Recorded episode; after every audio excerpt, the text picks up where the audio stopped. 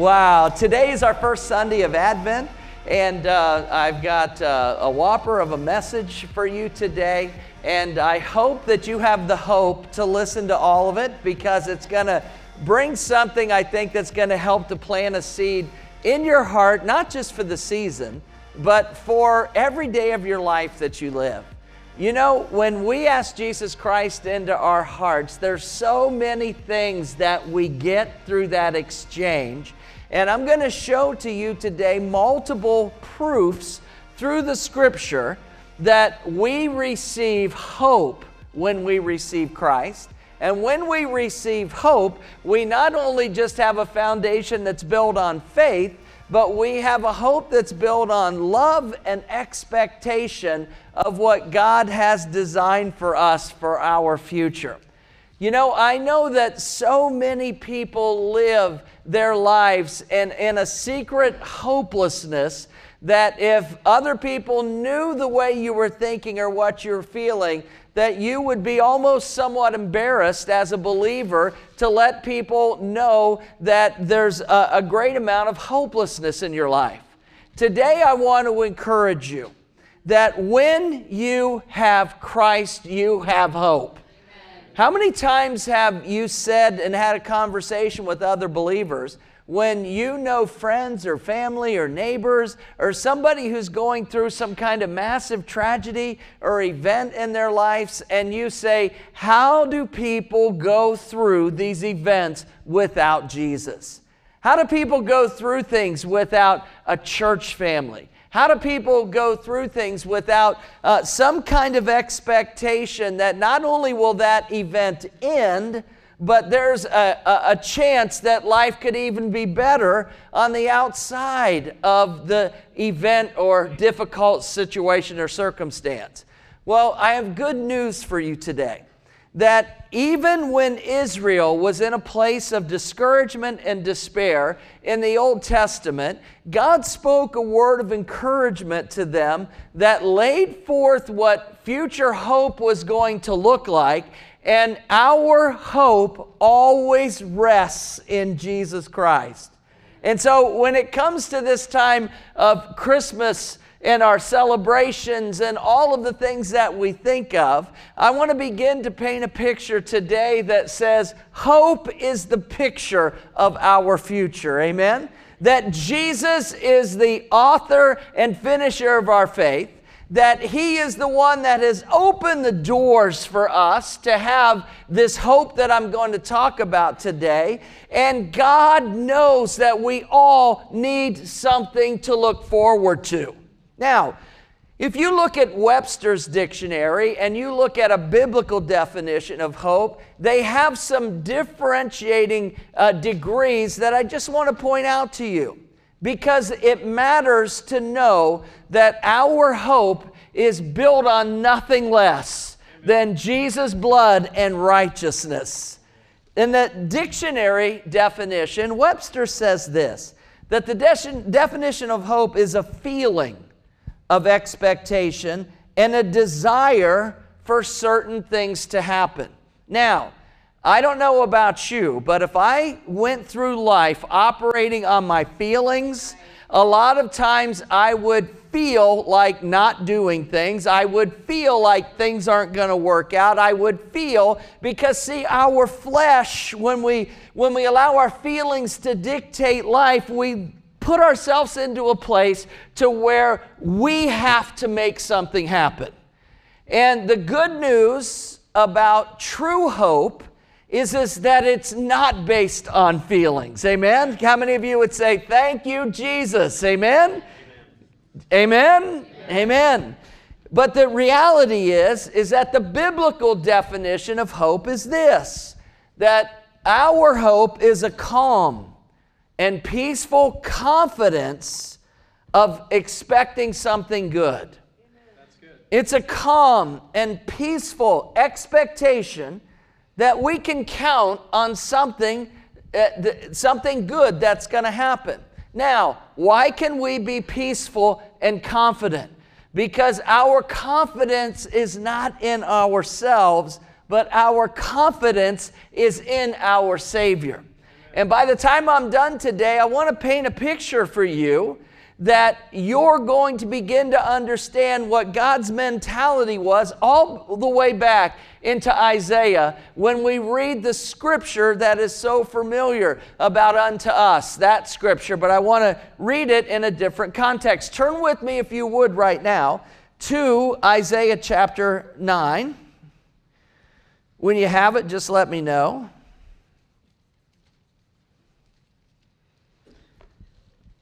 What's going on here is Israel is facing a bunch of challenges. And I'm going to go backwards just a couple verses into Isaiah chapter 8 and just read starting in, in verse 20 because it kind of sums up the text of where Israel was at that moment. Because I want you to see that God saw where Israel was and that He was putting forth a plan to make a change. Now, how many of you realize that by faith we know that God will stand and do something? But how many of you also know that faith and hope are not the same things? Faith is believing in something currently that can come to pass because of what you know about God. Hope is knowing that when you stand on that faith that you can expect something in your future to be different. Do you understand what I mean? Faith is something that you build on a current expectation. Hope is something that you know through that faith is going to make your future different. Now, in verse 20, in, in Isaiah chapter 8, and I'm not going to go through a, a, whole litany of building the history behind this, but I just want you to get a sense. It says, Look to God's instructions and teaching. People who contradict His word are completely in the dark. What, what they're talking about here is that there is building tensions between flesh and God and, and, and kings and, and what is right to do. And people living in the dark means that they're not living in the light. And so they're moving through uh, worldly expectations. And, and what the writer here is saying that people who contradict God, they're walking completely in the dark. They will go from one place to another weary and hungry. And because they are hungry, they will rage and curse their king and their God. They will look up to heaven and down at the earth. But wherever they look, there will be trouble and anguish and dark despair. They will be thrown out into darkness. Now, let's look at Isaiah chapter 9 because this is how God starts to display what hope is going to look like. And this is what the, the writer always says. I love this word. Let's say it together. Let's look at 9. Let's say, nevertheless. Nevertheless. nevertheless. In other words, that it doesn't matter what was just written, what was just said, what was uh, is happening in that moment, because we know that nevertheless somebody else is ultimately in control of all of the destiny of life. Now, hope comes in our lives when we build our faith in the nevertheless. Nevertheless, it says, that time of darkness and despair will not go on forever. How many of you would say you're in the midst of something right now that you would say a big hallelujah that it's not going to go on forever? Amen? Oh, I got good news for you. I got good news for you about time and destiny and those things that hope eliminates for us. Listen to this. The land of Zebulun and Naphtali will be humbled but there will be a time in the future. This is what hope is. Listen to me. Hope is about a time in the future. Amen. One of the things that I learned very early in my marriage was is that we needed to always have something to look forward to. Our children needed something to look forward to. Uh, uh, life needed something to look forward to. And it's why we, every year, we did a vacation. We, it might not have been a, a, a, grand vacation. It might have been a trip to Tammy's parents in Virginia where we had free lodging and free food, and, and you could do all the free things in Washington, D.C. But at, at the beginning of the year, we knew on August 3rd, that week, that we were going to uh, go on vacation. Why, why is that important? Because it always builds something to look forward to. When you always have something to look forward to, the days of preparation of getting to the thing that you're going to do, they have a different viewpoint. When we take a team on a missions trip, we do multiple meetings before that trip, but that date of that trip is set out in front of us, and it makes the preparation exciting to do. When you have a future event of knowing a God who is able to do more than you can ever imagine, and your hope is built on nothing less than that, then you know that your future is in His hands. Oh, I can't talk about time right now. So, anyway, it says there will be a time in the future when Galilee of the Gentiles, which lies along the road that runs between the Jordan and the sea, will be filled with glory. Now, this is a this is a lot of a statement here because there is no glory happening right now. But there will be a time in the future when that happens. Verse 2 The people who walk in darkness will see a great light. I was in my office this morning looking out um, uh, uh early this morning. The clouds were were all uh, you know blocking the light i was looking down reading my word i looked up and it was like somebody flipped on a switch outside the sun broke through the clouds. There was a total different demeanor. How many of you know after several days of cloudiness, when the sun breaks through, it just does something to your inside, your, your, your hope, your excitement? And this morning, when God flipped on the light and the sun broke through the clouds, there was just something that lifted inside of me. And this is what God is saying. He said, Those people who walk in darkness, I'm going to flip on a light and they're uh, going to see a great light. Those who live in a land of deep darkness, a light will shine. You will enlarge the nation of Israel, and its people will rejoice. They will rejoice before you as people rejoice at the harvest, and like warriors dividing the plunder. For you will break the yoke of their slavery and lift a heavy burden from their shoulders. See, this is what God does. God is a breaker of yokes. He says, Come unto me, all of you who are, uh, are burdened and heavy laden, and I will break your yoke. I will give you peace. And see, we're building up to where he's going to talk about the Messiah who's going to ultimately come and be the hope of, of all mankind, not just for a specific time, but for all time. All time. And see, that's why we as believers, we have the opportunity to have more than just faith, that we can also have hope. Uh, and you will break the oppressor's rod, just as you did when you destroyed the army of Midian. The boots of the warrior and the uniforms, blood-stained by war, will all be burned. They will be fuel for the fire. Now, here, here's what led up to this whole verse. For unto us, let's read this together. For unto us a child is born to us, a son is given to us the government will rest on his shoulders, and he will be called Wonderful Counselor, Mighty God, Everlasting Father, and Prince of Peace.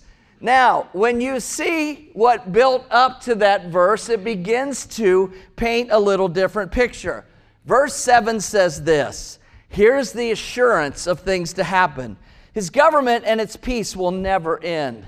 How far is never? How long is never? It's, it's an eternal thing. See, when we as believers have a sense in our hearts that we live in an, in, in an eternal existence and always having a, a, a, knowledge of God is the God of that eternity, that we always have a different kind of hope for our future. Caleb was talking about the, the scripture about pressed down but not destroyed. We, we might be pressed down, but hope ensures us that we're not destroyed. See, what enables us to be not destroyed is our hope in the future event, knowing that God will not allow that to happen. See, hope is a powerful weapon, and you need to understand that Jesus Christ is our hope. He is our hope, He controls our destiny, and His government and its peace will never end. He will rule with what? Fairness and justice from the throne of his ancestor David for all eternity. Now, listen to this last part here. It says, The passionate commitment of the Lord of heaven's armies will what? Will make this happen. See, this is all they had to rest on because what they were in is the midst of darkness and destruction. But God released a word to them that said, Don't be in despair. Don't be discouraged. Don't let your faith crumble because I'm giving you a word to hold on to. That this, there will be a day when a Savior will be born and you can rest your confident hope upon Him. How powerful is hope? Turn with me to 1 Corinthians 13, verse 13. We're going to just flip through a couple scriptures here. 1 Corinthians 13 13. Once again, very familiar text. But I think we have to remind ourselves as we're building. 1 Corinthians 13 13 says, Three things will last forever. Three things will last forever. Look at the order here.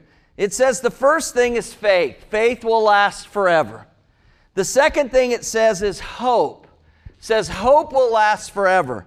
And the third thing is it says love will last forever. And it says, and the greatest of these is love. It might be the greatest, but it's one of the three that will last forever. Turn with me, if you would, to 1 Thessalonians. Excuse me, 1 Thessalonians. And let's look at chapter 1, verse 3 chapter 1, verse 3. Remember, the definition of hope is a confident, a calm, peaceful, confident expectation of good. Now, this is a greeting that Paul is giving to the church in Thessalonica. And he says this in verse 2. He says, We always thank God for all of you and pray for you consistently. Listen to what they pray as we pray to our God and Father about you, He's going to outline the three things in 1 Corinthians 13 that we just spoke of.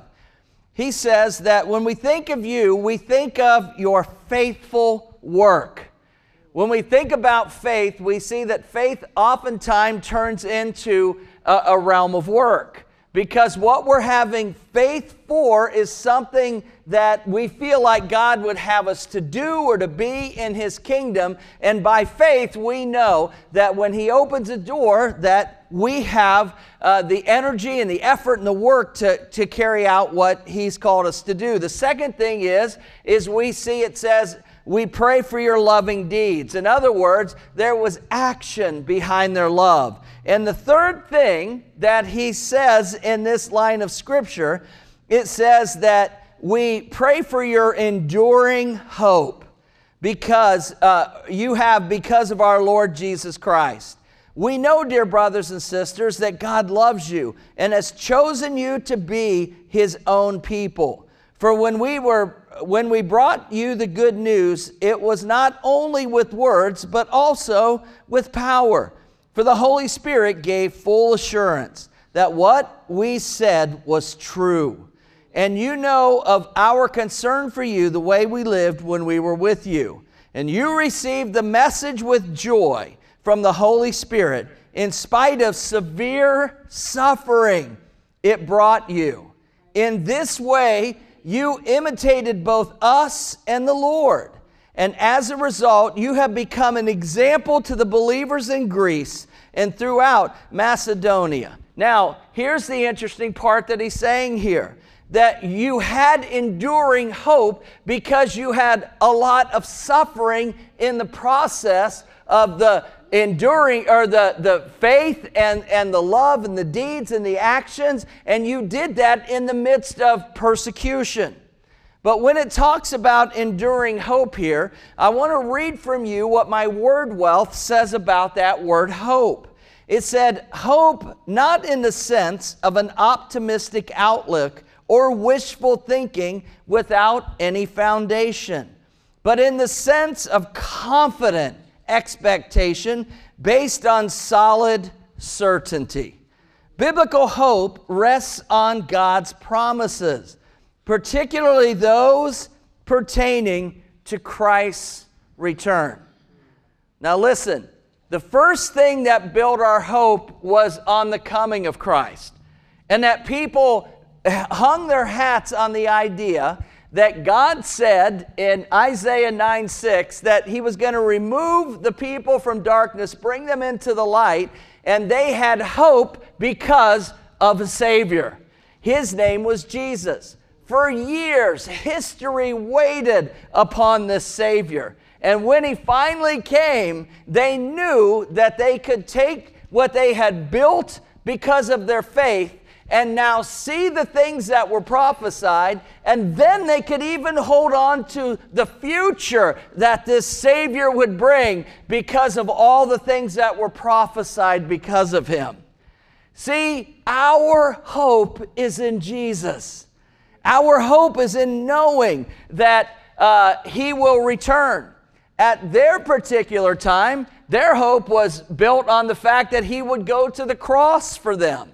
We live in the time of the death, burial, and resurrection. We live in the idea of the second coming, and we can have great hope because he, we know that He will return again.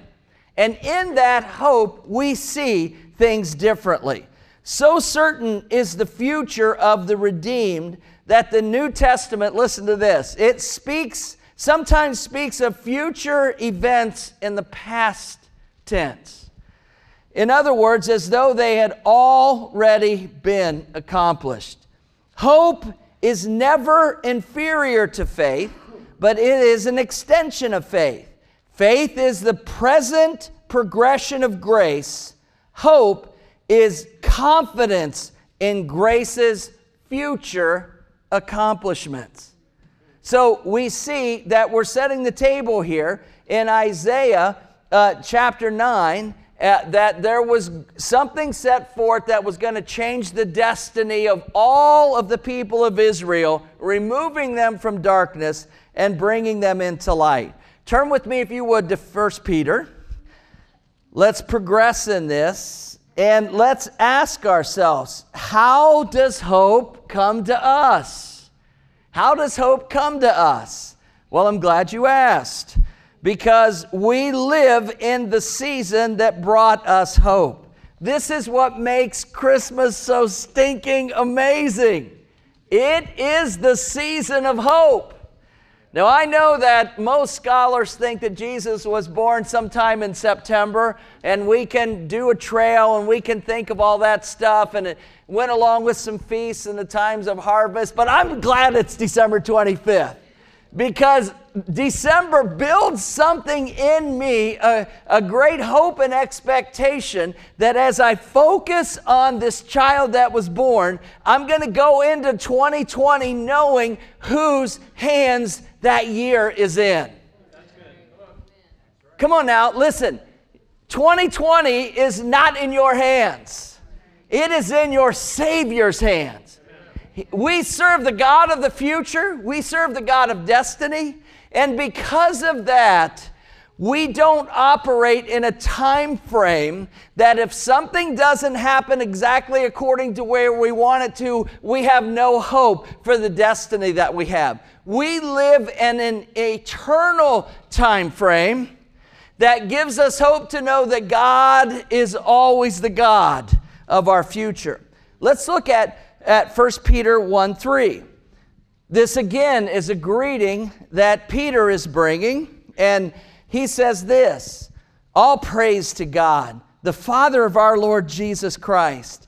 It is by his great mercy that we have been born again. Follow the trail here. First of all, the first sign of, of hope came through the acknowledgement of years before. Now, this is where we get hope. It is by His great mercy that we have been born again because God raised Jesus Christ from the dead.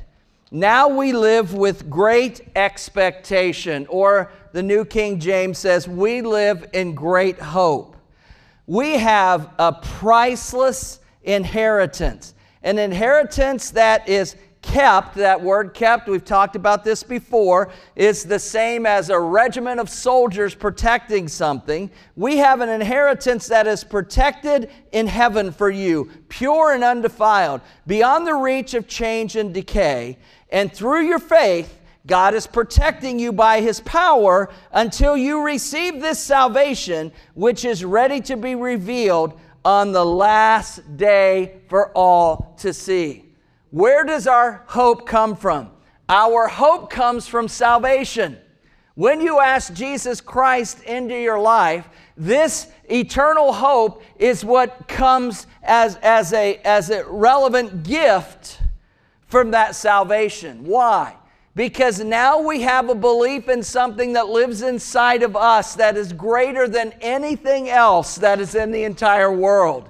We have a hope because through salvation, we know that the one whom we believe in was at the beginning of time creating the, the whole world. In the beginning was the Word, the Word was with God, and the Word was creating for God. We know that in salvation, we have a confident faith. We, where does our hope come from? Where does it come from? It comes from salvation. It comes from being born again. It comes from having a, a, new, a new life. We receive this hope because we don't live in the time of hoping that the baby was born. We live in the time of the resurrection. And so the Bible says that we live in a great hope. If you look at the New King James, it says that uh, our new birth brings us into a living hope. It is current, it is something that we're walking in. It comes through the resurrection. Now, let's move on to First uh, Peter verses thir- in verse 13 here. Okay? It says this so think clearly and exercise self control. Look forward to the gracious salvation that will come to you when Jesus Christ is what? Revealed to the world. The second thing that we see is that not only is our hope in the idea of having salvation, that our hope is based on the reality that he has came once, but he will what? He will come again. So when we look at the idea of how he will come again, we have to understand that this removes us from the penalty of time. What do I mean by that? We are so transfixed with time Time, as, as we walk in the, the things of time, our daily existence, the things that we hope for, they're all based on a time frame. But when you have a hope of Jesus coming again and knowing that you're going to live with Him for eternity, it creates a different atmosphere in the way you view life. I've said this so many times. When 45 year old men come to me and they talk about their needing a new Camaro because they're in the midst of a midlife crisis, I say, Have you accepted Jesus Christ as your personal Savior? And they'll say, Well, sure, I have.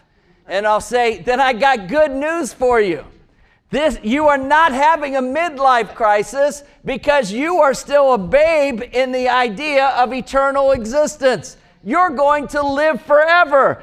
You don't have to hope in a Camaro to bring you joy. You have a Savior that has prepared a mansion for you in heaven, and it, your Camaro will pale in comparison. Hold on, have hope, because He's going to return again. See the difference in the idea of what we hang our hats on, what we place our hope in. Turn with me, if you would, to Hebrews chapter 3. I want to just look at something that the writer of Hebrews says.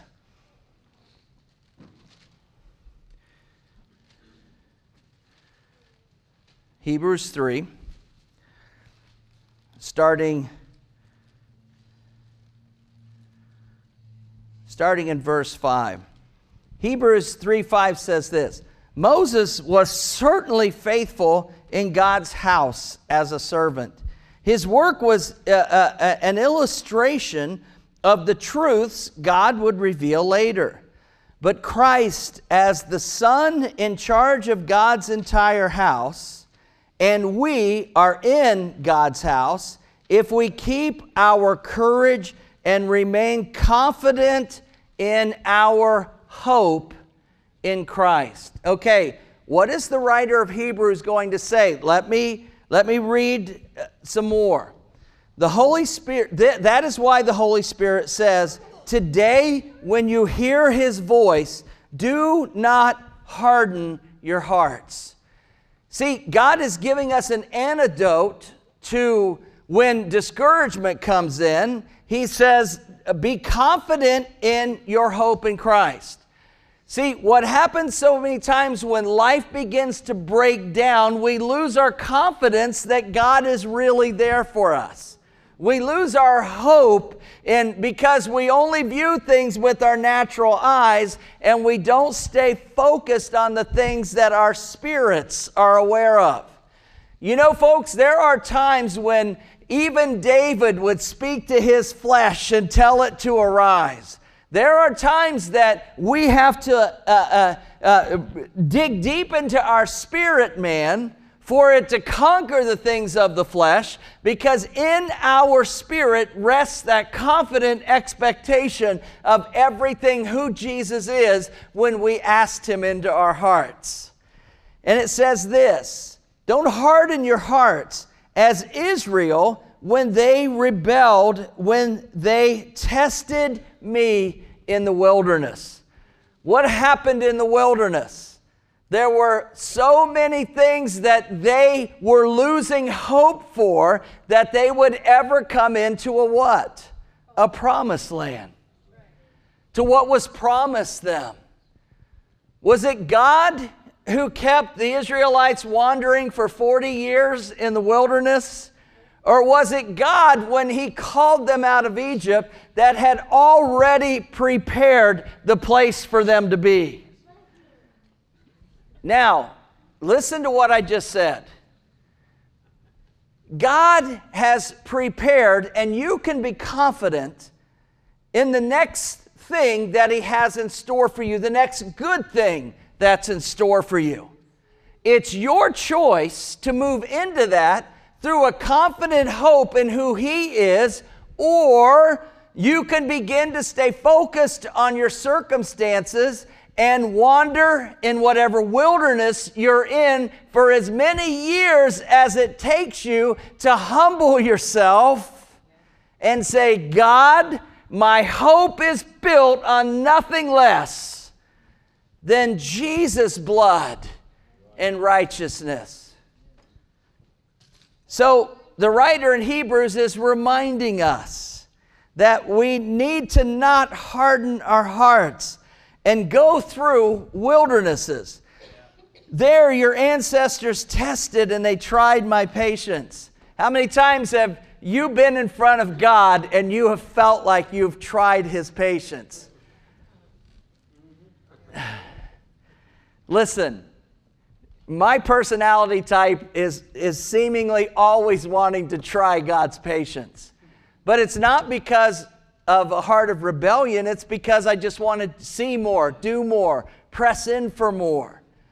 But the reality is is that I don't want to try his patience. I want to trust his promises. There's a difference between trying his patience and trusting his promises. We try his patience when we stop reading his word and depending on what he says. I always say to people when they're in the midst of an internal conflict, I, I say to them, When is the last time that you got out your word and, and really dug into the word? And most people in conflict will tell me that the conflict has wore them out so much that they don't have the time, effort, or energy to dig into their word. Isn't it interesting how the enemy knows that when we come in contact with God's words, we come in contact with His promises, we come in contact with a reevaluation of our salvation, and then we hold fast to those promises, and it brings what? Hope for our future. Our future and our hope is built through God's Word. So I was angry with them, and I said, Their hearts always turn away from me. They refuse to do what I tell them. So in my anger, I took an oath, and they will never enter into my place of rest. Be careful, dear brothers and sisters. Make sure that your own hearts are not evil and unbelieving, turning away from the living God. Turn with me, if you would, as we close to Hebrews chapter 6. Oh, I love this. I love this section of scripture here. Thinking of this succession of events, Isaiah chapter 9 Unto us a child is born, wanting to remove the people from darkness and bring them a light. We live in that season where that child was born. We got to see Jesus' 33 years here on earth to build a confidence, to build a hope. We know that through his death, burial, and resurrection, the Bible says in Isaiah uh, or, or 1 Peter 1 3 that our faith, we can have faith, and, uh, and, uh, or we know that hope comes to us, in other words, because of our new birth, because of salvation we know that we continue to hold hope and disband time because we know that He's going to come again. We know that we have we can stand on his grace because his promises are yes and amen. Verse 13. For example, there was God's promise to Abraham. Since there was no greater to swear by, God took an oath in his own name, saying, I will certainly bless you, and I will multiply your descendants beyond number. You are walking in the promise of Abraham. You might not realize it, but you are walking in the promise of Abraham. You know what you're also walking in? The promise of resurrection. And when Jesus Christ started the New Testament church, He poured out His Holy Spirit to us so that we would have something to fuel the hope that He has given us. He said, You're not going to walk as orphans. See, an orphan spirit strips you of the hope that you need to look into the future. Orphans work to survive every day. But those who have a father, they know that they have a future and that they can hang their hats on that hope that that father gives. Our father is God. Now listen. Then Abraham waited patiently. Sometimes hope requires us to wait. But see, in his waiting, he received what God had promised. How many of you realize that sometimes when you sacrifice the good for the best, that you don't always get what God had intended for you? What do I mean by that? Abraham stepped out on his own and he ended up with Ishmael. And the effects of Ishmael live with us even to this day. We have to wait patiently in hope, knowing that God has our best interest at heart. Now, when people take an oath, they call on someone greater than themselves to hold them to it. And without any question, that oath is binding. Would you stand with me?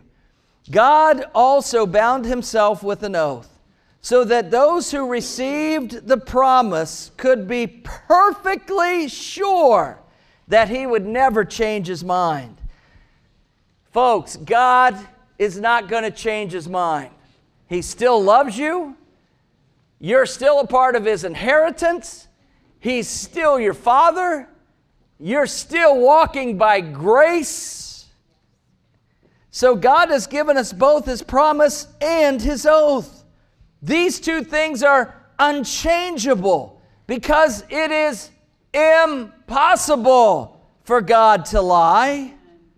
Therefore, we who have fled to him for refuge. What a great statement that is. How many of you all have fled to him for refuge? Amen. I knew that there was no place I could go for the forgiveness of my sin. And one day, man, I ran to him for the refuge that only he can bring powerful words. Who have fled to him for refuge, we can have great confidence as we hold to the hope. Listen, as we hold to the hope that lies where? Before us. Every step that we take into our future, it's in God's hands. That is the hope that is before us. Listen, this hope is a strong and trustworthy anchor for our souls. Amen. It's a strong and trustworthy anchor. It leads us through the curtain into God's inner sanctuary. That baby died on a cross and tore the veil so that through the tearing of that veil, we could have confidence and a hope to know that now nothing separates us from that perfect relationship that God can have with us because it was restored through that baby. So that we could have what was intended for Adam and Eve now is ours again. Let me ask you is your hope built on nothing less than Jesus' blood and righteousness?